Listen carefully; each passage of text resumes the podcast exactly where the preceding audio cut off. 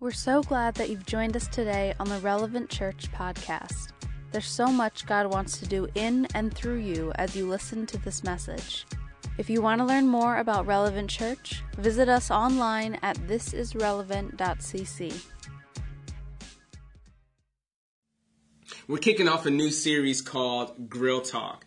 Uh, grilling season is upon us. If you are in the United States, you are in the summer. Summertime is here. Uh, if you're a place, if you're in a place where I live, it gets cold in the winter. It's crazily, bitterly cold, and we cannot wait for summertime. And so when summertime gets here, it's suns out, guns out, and you know, you're just showing off your summer bod. If you're just like me though, you have summer and you have a bod, but you know, we're not gonna talk about that right now. I like to eat. I like grilling. I like cookouts. And one of my favorite things about cookouts is the conversation that takes place. Man, everything from sports to pop culture, music, music, politics, every conversation takes place at the cookout. Listen, we laugh, we argue, we poke fun at each other, but n- nonetheless, we have a great time. And I believe that it was the same way in Jesus' time.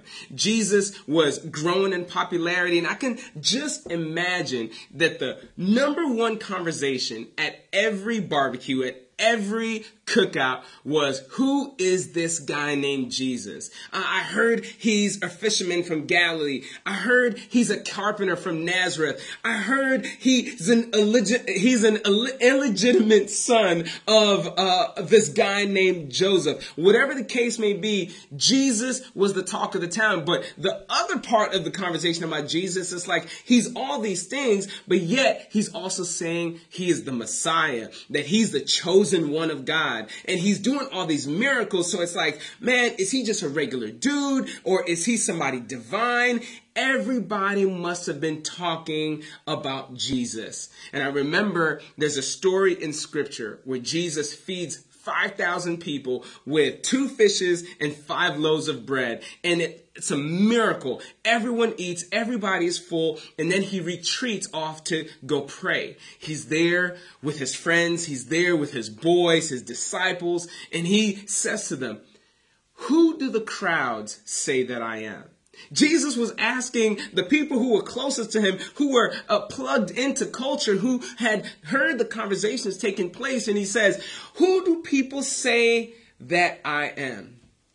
I really think this is a valid question that we have to wrestle with even today. I believe this is a question that we've got to be asking ourselves. We've got to be asking each other, who do you say Jesus is? Who do I say Jesus is in my life? Especially right now with uh, trending Twitter hashtags like cancel Christianity or where Christianity is in the forefronts of politics and culture. Everybody seems to have an opinion on what would Jesus do?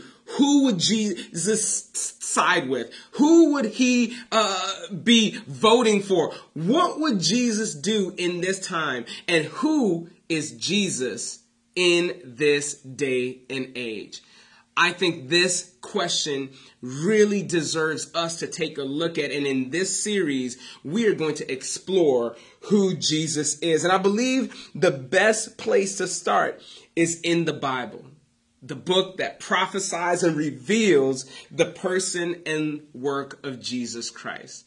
Now, I'm going to start with two preliminary assertions. Uh, the first assertion is that Jesus is truly a person who lived and walked on this earth that there was a guy named Jesus that was there 2,000 years ago, that he did some really interesting things and people did have conversations with him and he was a guy who people followed, that he was one of the most fascinating men in the world. I'm going to make that assertion. We know that literature talks about Jesus. Other religions talk about Jesus. They talk about this guy who existed. So that's the first assertion. Jesus was truly a person that walked this earth. The second assertion I'm going to make is that there was something significant about Jesus. That he was really a guy that we knew, but there was also something really divine about Jesus. There was something special. There was something magnetic. There was something holy about Jesus. Everybody who talks about Jesus would say that he was a holy man, that he was a noble man, that uh, wherever he went, he made waves. Now, I want to tell you that during this time of uh, this text that we're going to get into in Colossians, there was this uh, ancient heresy that took place. And a heresy is essentially an idea that's contrary to the common belief. Uh, that in the ancient Near East, that there were people who, would, who were coming up with assertions about Jesus that was contrary to what was commonly held belief about who he was. See, the intellectuals said this Jesus was either fully man, 100% man, and nothing more, or he was fully God, 100% God, and nothing more. See, to the intellectuals, they said eh, he couldn't be divine and he couldn't be human at the same time. They didn't feel that anything that was material, anything that was matter, was capable of ever being holy. Anything could, nothing that was physical could ever be divine. And I think what they were doing is the same thing that we do in this day and age. We ascribe human limitation to a divine and supernatural God. We limit God by our beliefs when we don't understand that God is limitless. We do that too every single day. And so these guys, uh, these Gnostics, were trying to essentially boil Christianity and this, this, this following of Jesus into just another philosophy, just another philosophy that existed in that day. And I'm gonna tell you, some of the assertions they made are very familiar to us today as well too. The first assertion that they made was Jesus was one of many links to God. Hey man, Jesus, yeah, he was a good guy. Yeah, Jesus was awesome. He was, there was something holy, yes, about Jesus. But at the end of the day, Jesus was just good. Jesus was like a keto diet. You know, there's one way to lose, there's more than one way to lose weight. You can do keto. You can work out this way. You can stop eating this. And every way is good, but we're all trying to get to the same place, which is to lose weight. And so that's what they relegated Jesus to, that he was just one of the many links to get to God. I remember talking to one of my friends not too long ago, and this is what she told me. Muta, I am so glad that you found your thing. That was Jesus to her. Jesus was just a thing. It was one thing to get to God. And that's what they said. Jesus was one of the many links to God. The other assertion that they made is Jesus is not the center of salvation. And you know what? Some professed Christians wrestle with this as well too. Uh, they believe that Jesus helps you get saved, not that Jesus ultimately saves you. Uh, they believe that uh, Jesus is an aid to salvation, but ultimately salvation depends on you. You've got to work hard enough. You've got to be good enough. You've got to put in the work. Essentially, you've got Jesus, but he's not the end all be all because you've got to help yourself get saved as well too. And the third assertion that they made was humanity's responsibility is to find and ascend to God.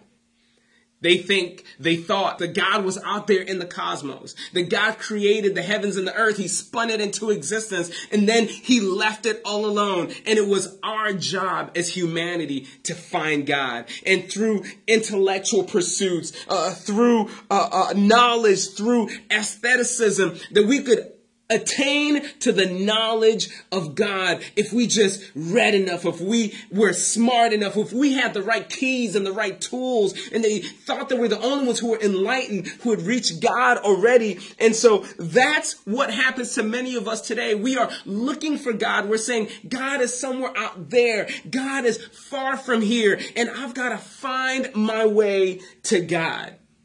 But Colossians says something very different. The writer of Colossians, Paul, is literally writing a response to these heresies. He's writing a response to these common conversations that are taking place, that are taking uh, uh who Jesus is and dismantling what he said about himself, essentially. And so Paul, uh, the writer, begins to write to the Colossian church in Colossae. And he speaks against these Gnostics. And you can tell that he's speaking right against it because this is what it says in chapter 1, verse 15. Listen, I wanted to teach from chapter uh, 1, verse 15, all the way to verse 17, but I just got caught up to in the first part of this verse because there's so much there. Verse 15 says, He is the image of the invisible God. This is Jesus. Paul, the writer, is talking about Jesus. He says he is the image of the invisible God. This word image, it, it, it means a representation. Uh, reproduction with precise likeness. You ever take a quarter and look at the face on there? You ever take a penny and see Abraham Lincoln on there? Uh, that's kind of what this word says image. It, it's icon in the Greek. It, it, really means a representation, a reproduction of what's real. So when we look at coins, those are images of the president or the sovereign that was on that coin. You know, I've got three sons. And we always uh, kind of go through it. I believe that the two youngest look like me and the oldest looks like my wife. But everybody who sees them says my youngest look like my wife and my oldest looks like me. And it's easy to say, well, your son is made in your image, but this is not what this word means. This image, this word image goes even deeper and it talks about a manifestation. Essentially, this word image, when he says he is the image of the invisible God, he is literally saying what you could not see before, you now see. The God that was invisible to human eyes is now visible in the person of Jesus Christ. And so this is the first lesson that we take away. This is the first teaching point that we can learn, that we can write down and keep in our notes as we understand this question, who is Jesus? Jesus was God himself in human incarnation. Jesus was God himself in human incarnation. God came and incarnated himself into a human being named Jesus. Philippians 2, verse 5 through 6 says this Have the same mind among yourselves, which is yours in Christ Jesus. And talk about Christ Jesus says, who though he was in the form, this word form means nature, the external appearance. He was in the form of God. Uh, before Jesus came to earth, he was in heaven. The pre-incarnate Christ was in heaven. He was in the form of God. His external appearance was God. It says, though he was in the form of God, emptied himself by taking the form, again, that word, the same nature, the external appearance of a servant being born in the likeness of men. The text is telling us uh, that Jesus Christ, before he was born and came to this earth, he was in heaven. He was God. He, his external appearance, his nature was God. But then when he came to earth, he took on the form. He took on the nature and the external experience of men. And then in Hebrews chapter 1, it tells us this He is the radiance of the glory of God. He is the extension of the glory of God. He exudes who God is. He is the radiance of the glory of God, the exact imprint of his nature, the exact, precise, direct imprint of God's nature. So, what does this mean to us? Uh, what do we take away from this? Christianity is not another philo- philosophy of relativity. Christianity is not one of those things where you take and choose what you want to believe about Jesus Christ. It's not one of those things where we can just say, Jesus is good, but I don't know if he's God. Uh, Jesus is a really good teacher, but I don't know if I should follow him like he is God. Christianity is not philosophical thought. You can't enlighten yourself enough to know God. You can't enlighten yourself enough to get to God. Christianity is very different. To be a Christian is to follow a person. To be a Christian is to follow a person, and that person is God. The writer of the book of John states this in the very first chapter. He says, In the beginning was the Word, and the Word was with God, and the Word was God. I'm going to repeat that again. If you didn't catch that, you, you've got to lean in. You cannot miss this statement. In the beginning was the Word, and the Word was with God, and the Word was God. But listen to the next part of this text in verse 14. The Word became flesh and made his dwelling among us. God became flesh and came and dwelt among us. See, if Jesus was only human, he would be irrelevant to our thought of God. Jesus, it was either fully God, fully man, because if he was not fully God and he was only man, he would be totally irrelevant to our thought of God. Why? Because Jesus then would have been fallible. He would have been a sinner broken just like me and you. He would have been somebody who could make mistakes and who could trip up on himself very easy and could not make himself any better. He, he would be somebody who would be untrustworthy. Because you know why? Humanity always disappoints. Everyone is going to disappoint you. I tell people uh, who listen to me preach, I said, listen, do not look at me as the bastion of perfection because at some point in time, I'm going to disappoint you.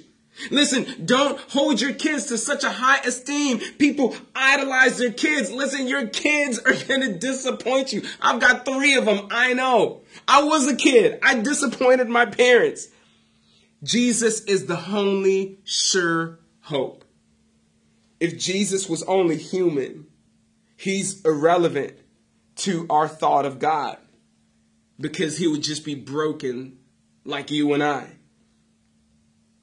This is the third lesson that I want you to take, second lesson that I want you to take out of this. Jesus is the window through which we see the very nature of God.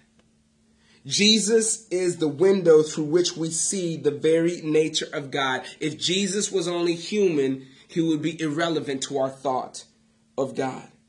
But here goes the other thing. If Jesus was only God, he would be irrelevant to any experience of human life. If Jesus was God, we would just say that his lifestyle was unattainable. At the end of the day, we could never be like him. He wouldn't go through the same struggles that we went through. He wouldn't be tempted like we were tempted. He wouldn't uh, understand what pain and brokenness was because he's God and God is above all those things. We might as well give up. We might as well just let life go because if Jesus was only God and he couldn't identify with the human condition, then he couldn't identify with you and I. But what's a lesson that we take away from here?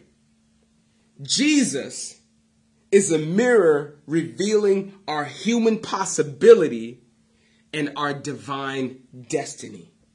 Jesus is a mirror revealing our human possibility and our divine destiny. If God dwelt in Jesus, that means God can dwell in us. If Jesus was fully human, that means he faced the same temptations that we did. He faced the same frustrations that we did. He faced the same betrayal that we did. But Jesus having God inside of him, Jesus being fully God, was also able to have the fullness of joy, fullness of hope, fullness of purity, fullness of what we can be if God dwelt in us.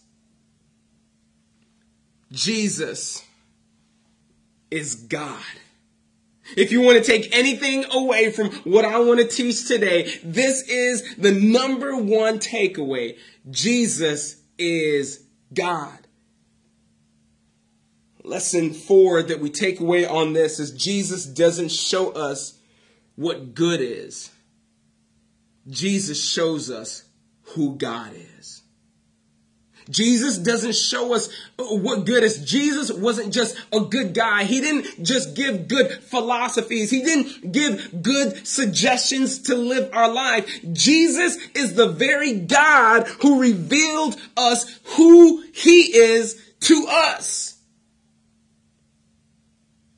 And here's what I want to tell you for the Christians listening to this, and for those who have been dabbling and, and wondering is Christianity where I want to align with. I, I see people talk about Jesus. I see people talk about this relationship that they have with God through this man named Jesus. You cannot be a Christian without belief and trust in the person and work of Jesus Christ.